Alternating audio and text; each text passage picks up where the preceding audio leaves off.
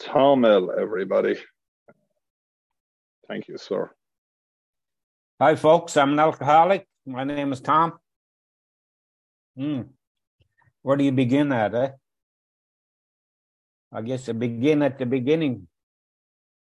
I was born into a large family in 1950. There were 12 kids. Today, seven, nine of nine out of 12 are self-admitted alcoholics. Two of them died from the disease a short while ago, within two years. My old man was a drunk. All my uncles were drunk. Most of them died as a result of alcohol. Anyway, in my young life, I suffered a lot of abuse uh, physical, emotional, spiritual, verbal, any anything you could want to get. Right. Uh, so I grew up uh, being very uh, what would you call it, hyper vigilant. I had to know where everybody was at all the time in order to feel safe, get away from them. I was pretty pretty much a loner. Anyway, I, I discovered alcohol when I was 15 years old. I uh, got some beer with another couple of guys, and uh, I got the lion's share of it, and I got drunk on three bottles of beer. But it was the best feeling I ever had in my life up to that point, and probably after, was uh, I didn't feel angry anymore. Didn't want to kill anybody. Didn't want to fight with anybody. I just wanted to be happy, and I was for a short while. Till I got home, and my mother caught me with a junk of wood.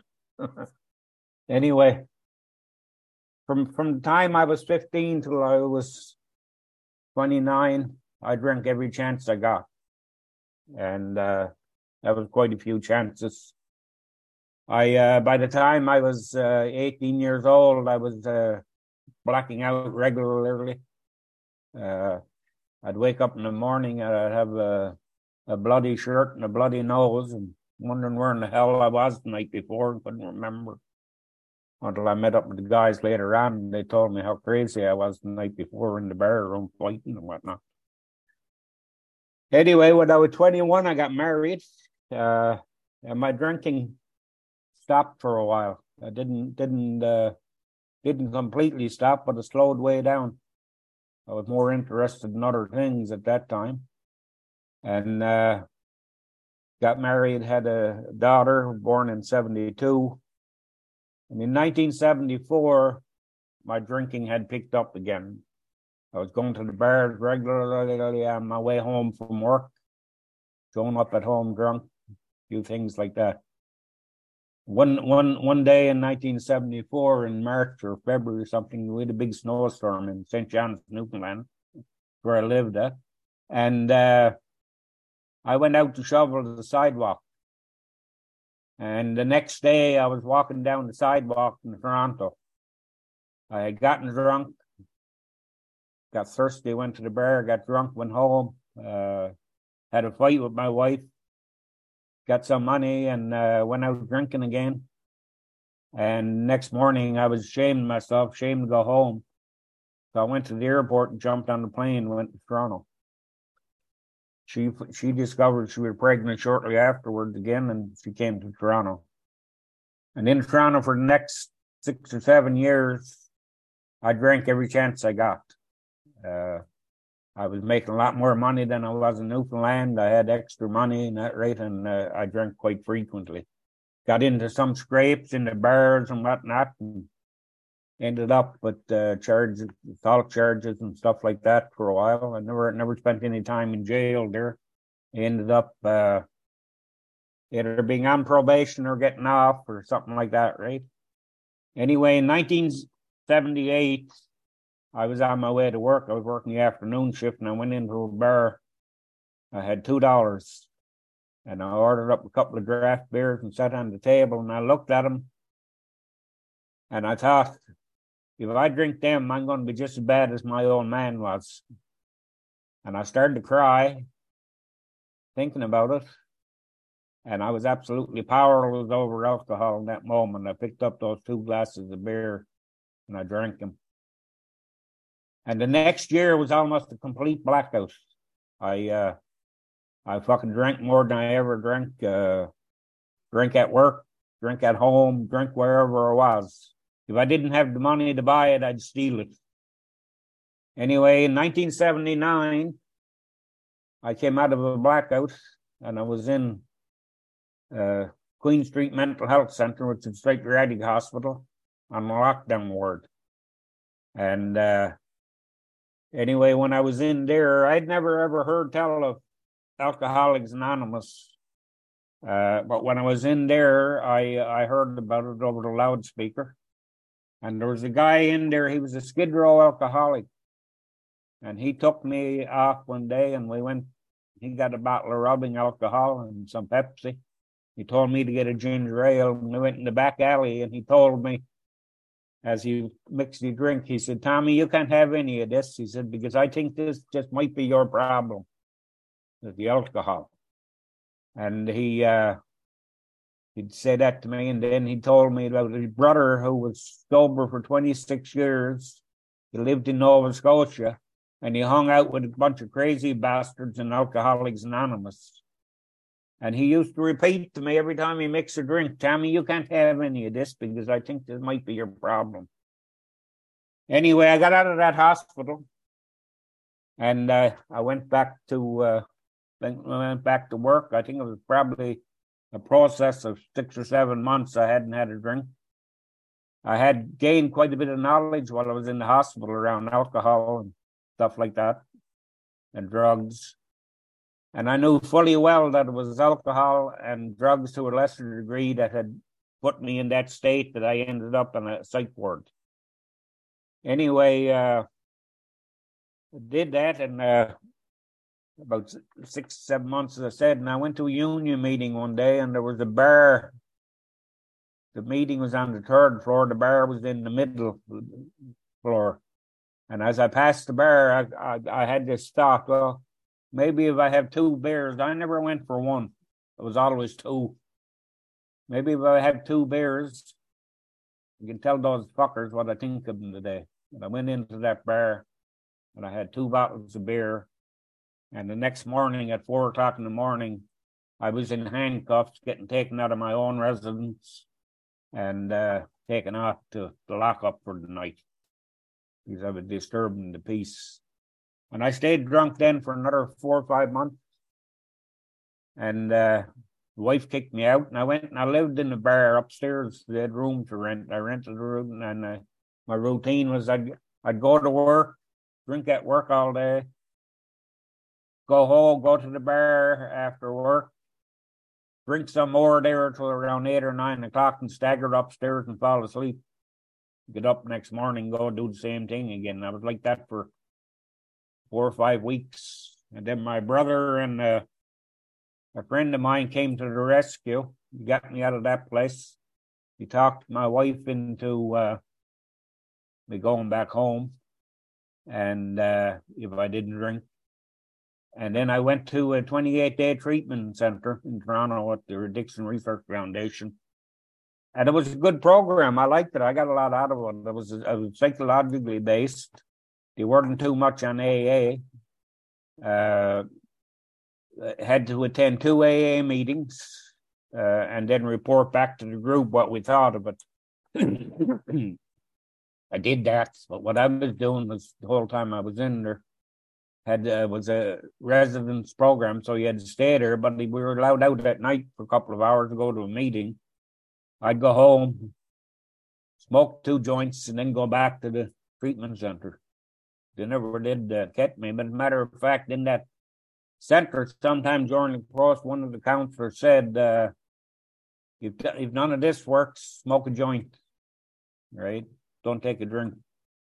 And I did that without them having to tell me. Anyway, uh, I, I uh, after that program, I stayed sober for. I didn't stay sober. I stayed dry for about two and a half, three years, but I didn't go to AA because I wasn't that bad. As those two speakers I had heard. Anyway, I uh I was two and a half, almost three years off it. And then I got drunk. And I stayed drunk for six months. And after six months I decided that I got to do something. I can't go on like this. One of one of the memories I have from that six month period is on a Saturday morning I come home and uh, I don't know where my car is. I I found it the next day. It was in the parking lot somewhere. I left it, but I was out drinking all night with some friends or buddies or whatever.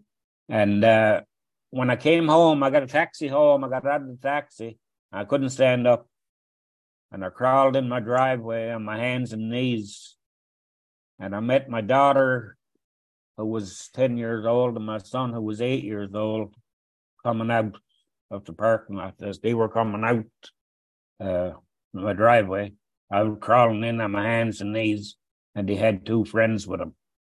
I don't know why I rem- I remember that. I didn't remember nothing else about that night, but I remember that very clearly, and it haunted me.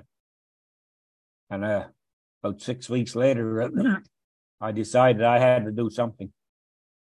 So I went to AA. I went to a meeting on a Wednesday night, and uh, I was pretty crazy when I went there, right? I was, I called up, uh, well, let's back up a little bit there. I'd started a new job and, uh, there was only like six people working at this little factory.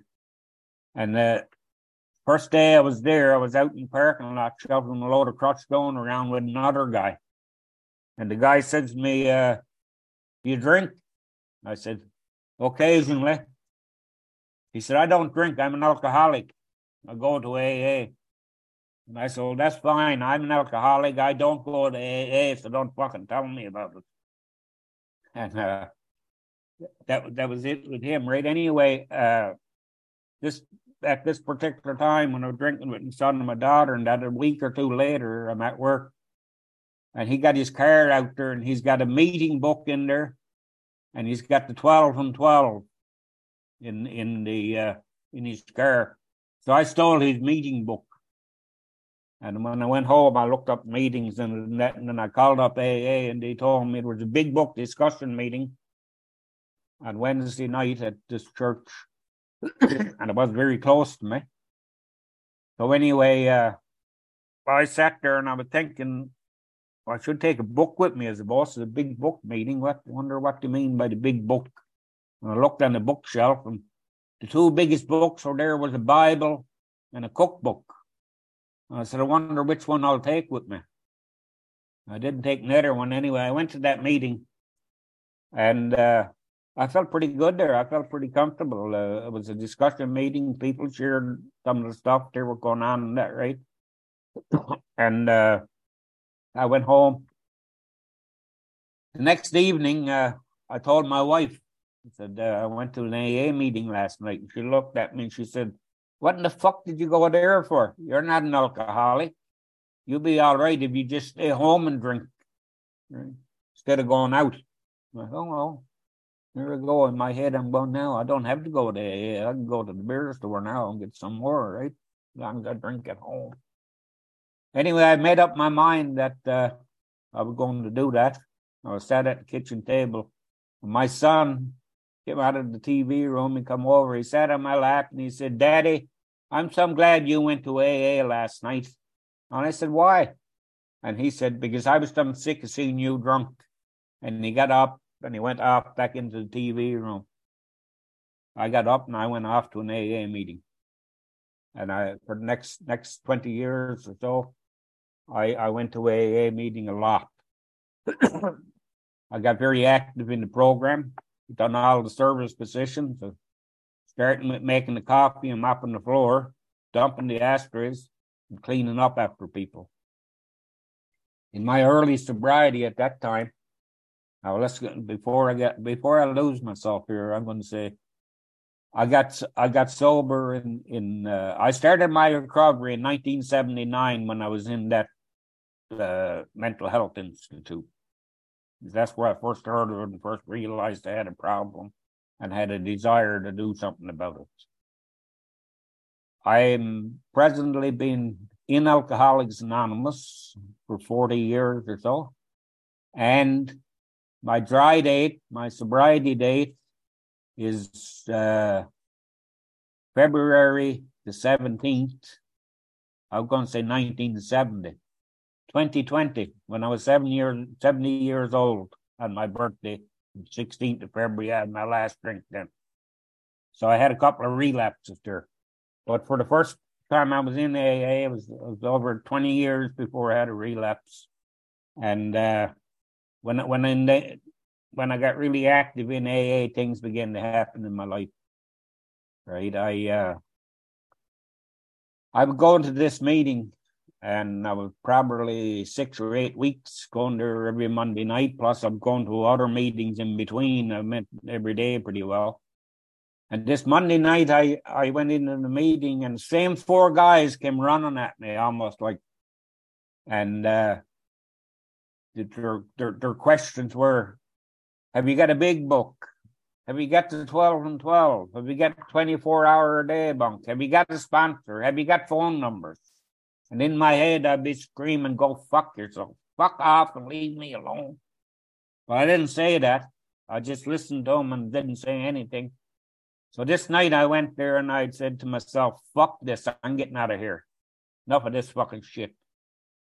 So I, I turned around and I went, I walked out, to go out the door. And the two guys that were greeters on the door, one of them turned to the other one and said, uh, loud enough that I could hear, if a newcomer was smart, he'd get himself a sponsor and not listen to any anybody else's fucking shit, only his sponsor. And when I heard that, I turned around, walked back in the meeting, and see this guy there. It's the weirdest fucking guy in the place. He had all the earrings and all his ears and everything, and he dressed kind of weird. He was at the first meeting I went to, and I kind of liked what he had to say at that meeting. And he was only sober for a year at the time, but for some reason or other, I thought he was the only guy that was sober in the meeting. Everybody else was fucking lying. How could anybody have five years or 20 years of sobriety? So I walked up this guy and I asked him to be my sponsor. And uh, he done the most amazing thing. He didn't say yes and he didn't say no. He took me up to the literature rack and he pulled out two pamphlets on sponsorship. He gave me one and he kept one and he said, uh, I'm going to take this home and read it over. You take that one home and read it over and we'll meet tomorrow evening for coffee and we'll discuss it. I said, okay, fine and he agreed to be my sponsor, and I agreed to have him, and he still is today, even though I don't talk to him very often. anyway, right away he got me to join the group. Then he got me active by being in the kitchen and stuff like that. Right. So anyway, I go on. I uh, my life changed drastically. Right. I spent a lot more time with my kids, my family. Uh, I was uh, started to go back to school. I started off and take a little course at night school, and that ended up eventually a couple of years later. I, I went to college and uh, done some studying at college, psychology, addictions, and mental health, and uh, ended up uh, through that getting a job through my union, uh, running an employee assistance program for him. and I was at that for over twenty years anyway, uh, I I also after that after I went to college, I went to two different uh, places. One of them was uh, a process of doing uh, uh, anger work, and the other one was uh, Gestalt School of Toronto. And I went there for I don't know about seven years part time, learning about how to do counseling and stuff like that, and doing my own work. Uh, so anyway, after 20 years, uh, I think I was about 19 years sober. Uh, my daughter was living with me at the time. My son was out on his own, and uh, she moved out, got married, and moved out. And I'm home alone. And now I had quit smoking pot when I was probably six or seven months sober. I hadn't touched any. And I had a Tupperware full up in my cupboard that my brother had left there when he was visiting Nova Scotia. So I took that down one night and I said, I wonder what that'd be like now. And I rolled up a joint and I smoked it. And I smoked just about every day from then until last year. So anyway, uh, I was out about 19 years sober, and then I was I was busy at other things, so I stopped doing stuff. Number one, I stopped going to my own group on Monday night. Number two, I stopped going to jails, putting on AA meetings. I stopped going to the hospitals, putting on AA meetings. I stopped uh, attending meetings where a lot of people knew me. I go to different part of the city and go to different meetings. And uh, I was 20, 20 and a half years sober, and I was out with my wife and uh, friend one night, and I ordered up a glass of wine. Now, shortly before that, I had a tobogganing accident, and I broke my back, and I was in bed for three and a half months, and I was on some pretty heavy duty painkillers. So it was fine. I was off of them by this time. I picked up the drink, and uh, I, I was completely bankrupt inside. Right, my uh, my my will my will had died. I didn't have any will left to do the things that I needed to do. I didn't have the will to meditate. Didn't have the will to pick my literature up and start reading. So by this time, I was completely depleted from the benefits that I had gotten from attending meetings, talking my problems over with somebody else, sharing my story, stuff like that. I had stopped doing that. And, and therefore I, I didn't have any, any energy left to do what I needed to do. So I returned to drink when the thought came to my mind. I just acted on it without even thinking about it. And that lasted a very short time, one weekend. And the funny thing is how quick things came back to me. I, that was a Friday night. A Saturday morning, I woke up and uh, didn't have any money in my pocket. So I went to my wife's purse and I took a $10 bill and her credit card. and I went to the bar. Now, all I had to do was say, Peg, you got any money? And she'd give me whatever I wanted, right? Or she'd give me her bank card to go get some if I wanted and that, right? But no, my old habit of sneaking around and stealing came back instantly. so I ended up at the bar, had a glass of wine, first glass of wine on a Saturday morning around 11 o'clock, and uh, drank all day Saturday, going to different bars. But the strangest thing was happening to me. I'd go into a bar, didn't know anybody there. I'd have a couple of drinks, and then I turned to look, and then Reuben would be there or Joe would be on the other side of me. They were AA members that I had known. They chased me around all day, right? Even the dead ones were there talking to me, right, in my head or whatever, but I could actually see them. So anyway, Monday morning, I was so sick I didn't drink, and uh, I tried to go to a meeting that night. But this time, like all the fucking craziness came back to me, right? The insanity that I had ignored for the 20 years, right?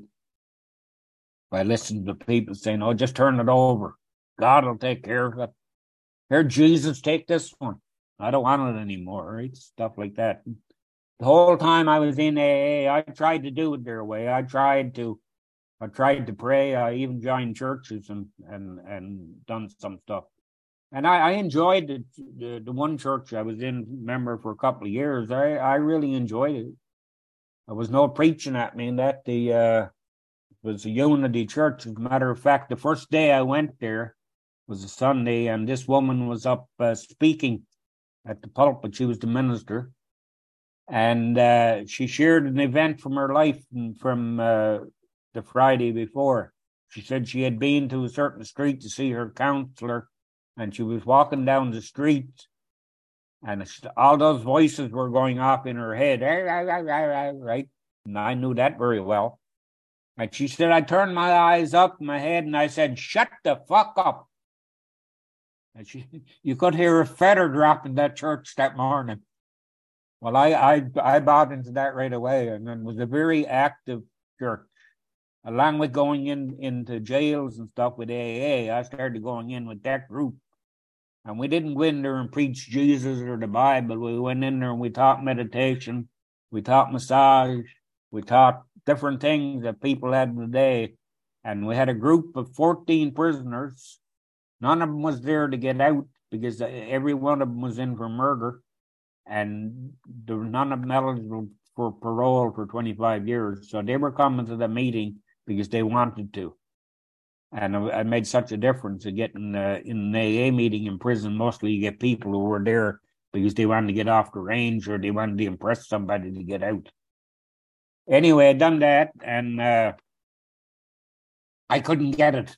There's no way could I believe in the God that they were talking about in AA, the ones that talked about it. I, I, I just couldn't get it because my early upbringing was Catholic my mother was a staunch Catholic. My father didn't go to church at all. He stayed home. He seemed too sick to get out of bed from the booze. And uh, my mother never preached to us. She never forced it on us. She, she let us find our own way once we got a certain age. Anyway, in in in in catechism, we were studying about God, and they were talking about the death of Jesus on the cross and that was fine. Uh, he died. He, he, got buried, and put a big rock in front of the tomb. And Sunday morning or the next day or whatever, the rock was gone. This is what the teacher was saying, and there was no human power could have removed that rock. Right? That's what she said. And I'm like seven or eight years old, and I'm thinking, no, no human power could move that fucking rock. How in the fuck did he get it there in the first place? So I asked that question.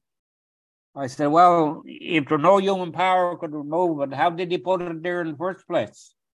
Well, what a fucking beating I got that day, right? And then that was going to call me an antichrister and uh, two or three other fucking things and going to burn in hell and whatever. Anyway, there was no way I was buying into that shit. And uh, anyway, when I now I'm in AA and I'm trying to hold a line, right? Because I'm afraid if I say what I really mean, what I really believe, which was nothing, then uh, they were going to kick me out, right? And early in my sobriety, I heard a, an atheist speak, and he gave a damn good talk, and I I was really impressed with him. And uh, after the meeting, I was listening to people, they were criticizing him. I thought they were going to fucking take him out and hang him the way they were talking about him, right? Because he didn't believe in God. So that scared me even more. I'm not saying nothing now.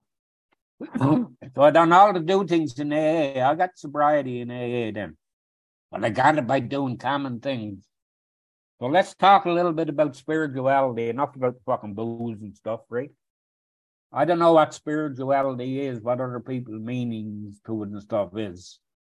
But my meaning when I when I say the word spirituality, when I hear it, what I basically mean is, as I said so in the big book and several other literature places and everything, that having a psychic change sufficient to bring about recovery from alcoholism has manifested itself among us in many different forms.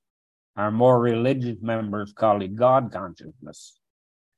Well, I call it doing acts in my life to change my behavior, doing little things that I need to do in order to feel good about myself, in order to stop hating people, in order to stop hating myself, and to strive to be of service to other people. That's what I I I believe spirituality to be. So my first spiritual experience in Alcoholics Anonymous was when I was a couple of months sober. And up to this point, I had gone to work every day and I fucking hated it. I hated AA. I hated that, that I had to go to those meetings. And I had a couple of guys at work, I fucking hated them because every day when I go back to work after lunch, there'd be two bottles of beer sitting on my machine and a joint rolled up for me. And I would fucking stay there all afternoon. I wouldn't touch them. I'd leave them there and I'd just do my work and leave them there. They'd disappear after the third break. Anyway, I hated those two guys and I hated every fucking thing about my life. And this night I'm at the meeting Everybody gone. The meeting is over. I'm mopping the floor. And this is what's going on in my head. I'm such a fucking sucker.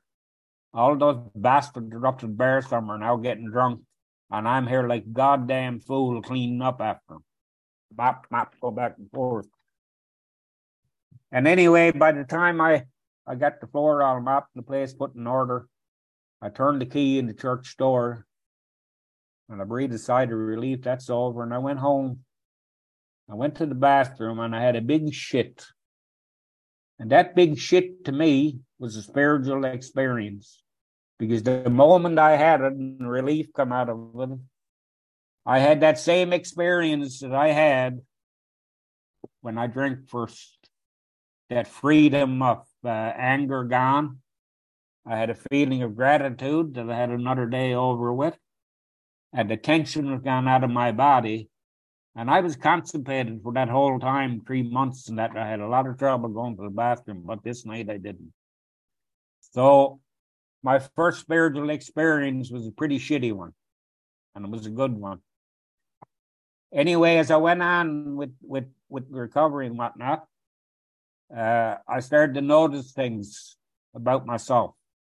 I'm in a supermarket and I'm in the lineup and I'm cursing and swearing in my head at the cashier because she's so goddamn slow.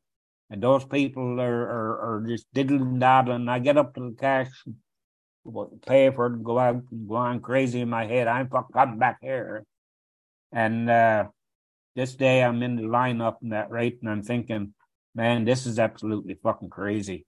I've got to do something to change this. I can't can't live like this. And I get up to fucking cashier after six people front the line of me. And I turn around and I walk back to the end of the line. And I done that. And I start doing that frequently. I start doing it at the bank. I start doing it at grocery stores more often. And one day I decided I don't have to do this anymore. This is my place in line. I'm going to claim it. Nobody getting ahead of me.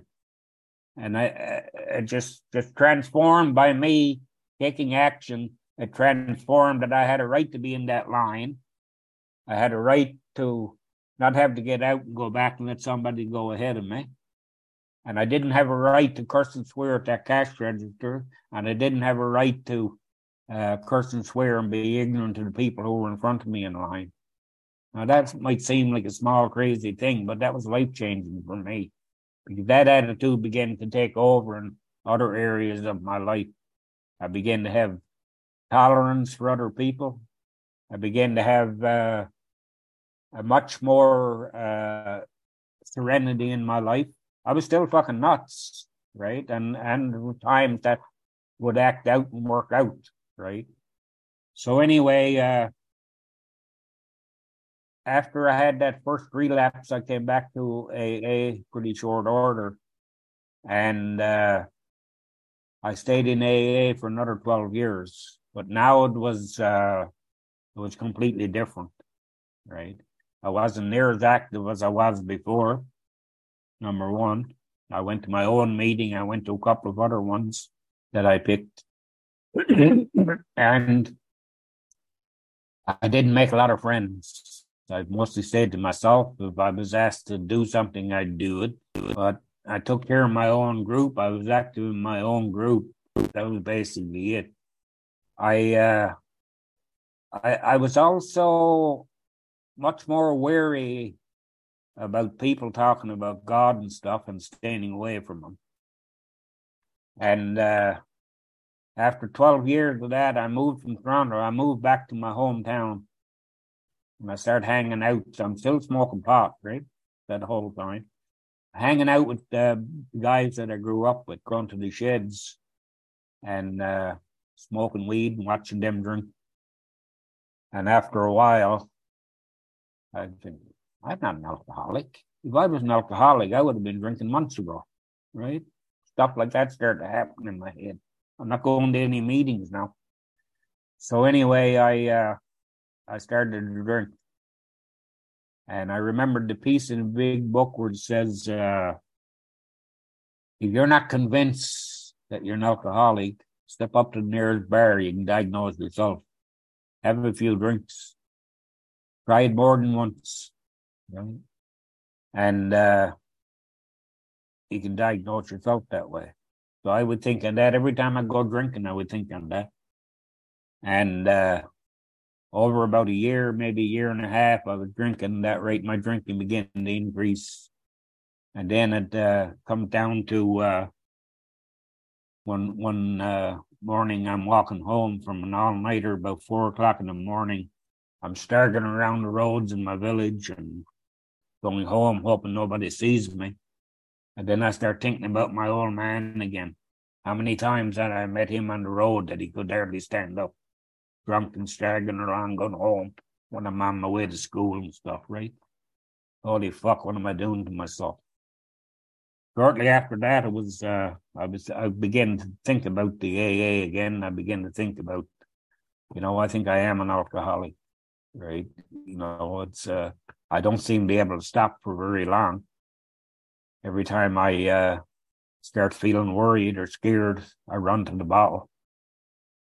So on my 70th birthday, uh, I went out for dinner with my wife and my sister, and uh, I ordered up a double whiskey. And I said, "Cheers, guys! This is my last drink." And I took it and that was my last drink. Shortly after that, I decided that uh, wasn't good enough just to quit drinking. I had to take some action in my life, and I decided to go for treatment. And I did. I ended up getting in treatment a couple of months later, and it was the best thing that happened to me in my life. Because number one, they weren't preaching AA to me. They weren't preaching God to me. they uh, they were using a psychological approach. I got a, a dual diagnosis. I got the proper uh, assessment for my mental health, which was pretty bad. I got diagnosed with uh, several things, matter of fact, but the most important one was uh, post traumatic stress disorder, and it really fit.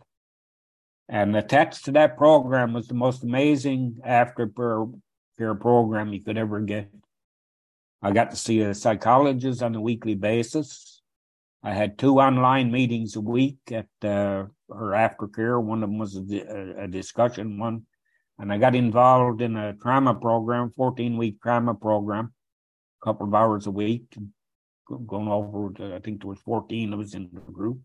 And that really, really helped me accept myself it helped me look at and understand the nature of my mental illness and what caused it.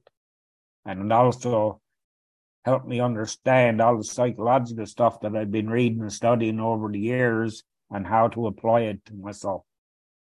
So that that really, really changed my life. And then I started attending AA. I found online Zoom with secular meetings, and I really, really took to it like a duck to water.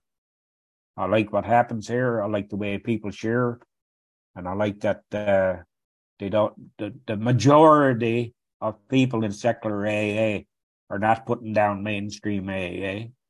They're not uh, putting down people because they believe in God. They're basically sharing their own experience, strength, and hope with all of us that they may recover and that we may recover from alcoholism without having to believe in some dogma bullshit or something that somebody else believes in. And we can do that.